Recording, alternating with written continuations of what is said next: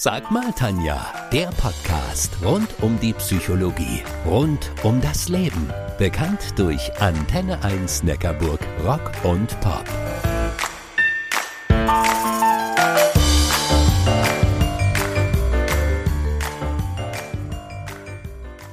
13 Millionen. Nach Schätzungen von Gesundheitsexperten und Krankenkassen sind in Deutschland bis zu 13 Millionen Arbeitnehmer von Burnout betroffen.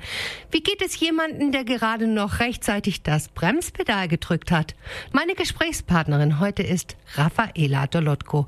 Vor einigen Jahren war sie auf dem besten Weg hinein hinein in einen Burnout. Hallo Raffaela, ich bin gespannt, was du zu berichten hast. Hallo Tanja, vielen Dank für die Einladung. Raffaela, für unsere Zuhörer, damit sie dich besser einsortieren können, wer ist Raffaela Dolotko in 20 Sekunden? Gute Frage.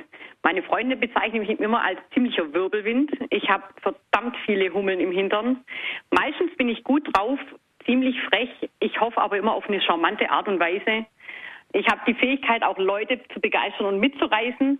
Und mein Motto ist, geht nicht, gibt's nicht. Wow.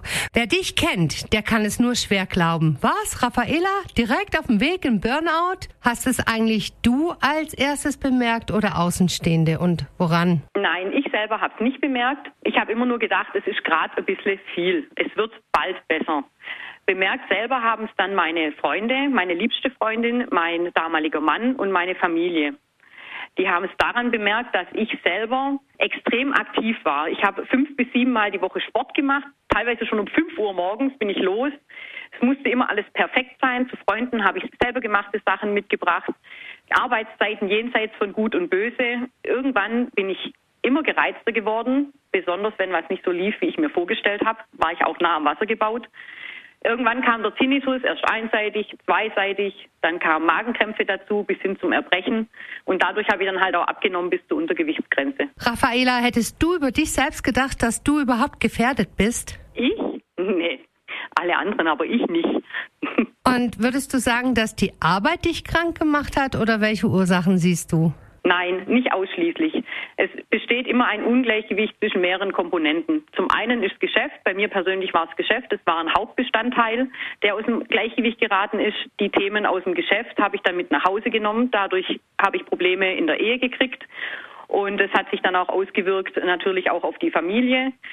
Zudem kam noch hinzu, dass meine geliebte Kampfsportschule nach über 15 Jahren ihre Türen für immer geschlossen hat und ich da einen großen Ausgleich und eine Leidenschaft nicht mehr ausüben konnte, die mir sehr viel bedeutet hat. Und das waren dann zu viele Dinge, die mich letztendlich krank gemacht haben. Bei dir hat man es ja relativ frühzeitig erkannt, dass du in einen Burnout hineinmarschierst. Und zwar zu einem Zeitpunkt, zu dem man noch einigermaßen entgegensteuern konnte. Wie hast du diese Phase erlebt? Ich habe sie gar nicht akzeptieren wollen, die Diagnose. Die Diagnose hieß Verdacht auf Burnout. Die habe ich erst mal eine ganze Weile verdrängt und dann hatte ich das Gefühl, dass man mich ausbremsen möchte und das hat mir ziemlich gestunken. Raffaela Dolotko, wer dich nicht kennt und dich jetzt so sehen würde, der würde vermutlich denken, die und Burnout never ever. Und doch warst du auf den direkten Weg in einen hinein. Dein Glück, es wurde frühzeitig in einer Phase erkannt, in einer Phase, in der auch noch relativ gut umgekehrt werden kann. Wie hat sich denn für dich dieser Weg gestaltet? Tanja, das war sehr schwer für mich. Ich habe es lange Zeit ignoriert. Krieg das schon hin. Lass mich einfach mal machen. Das geht schon wieder. Das Ganze ging dann drei Monate etwa, bis ich dann selber realisiert habe, das wird einfach nicht besser. Und das stimmt vielleicht doch, dass ich in Richtung Burnout hinarbeite.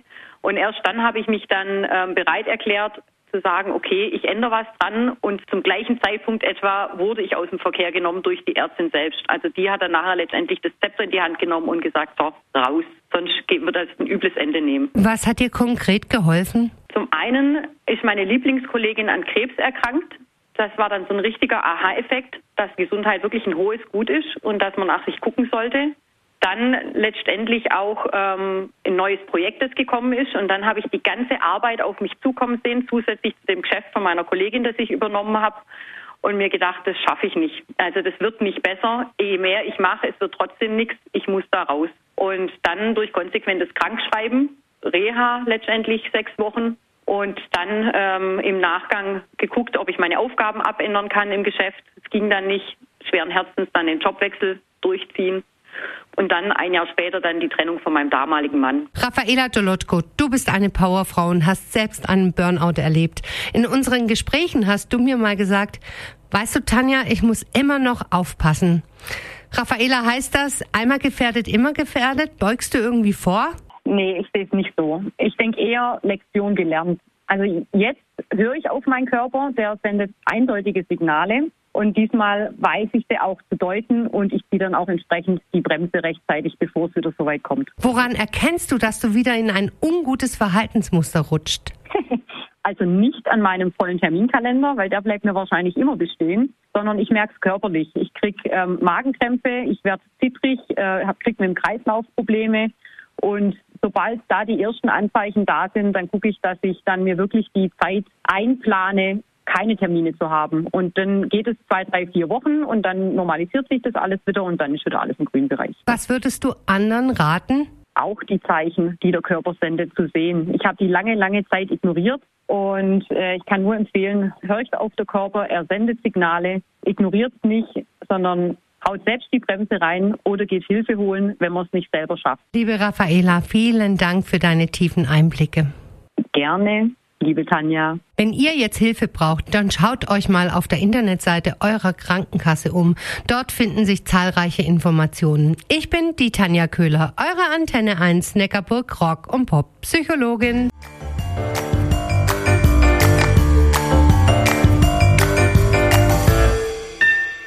Das war Sag mal Tanja, der Podcast rund um die Psychologie, rund um das Leben. Bekannt durch Antenne 1 Neckarburg Rock und Pop.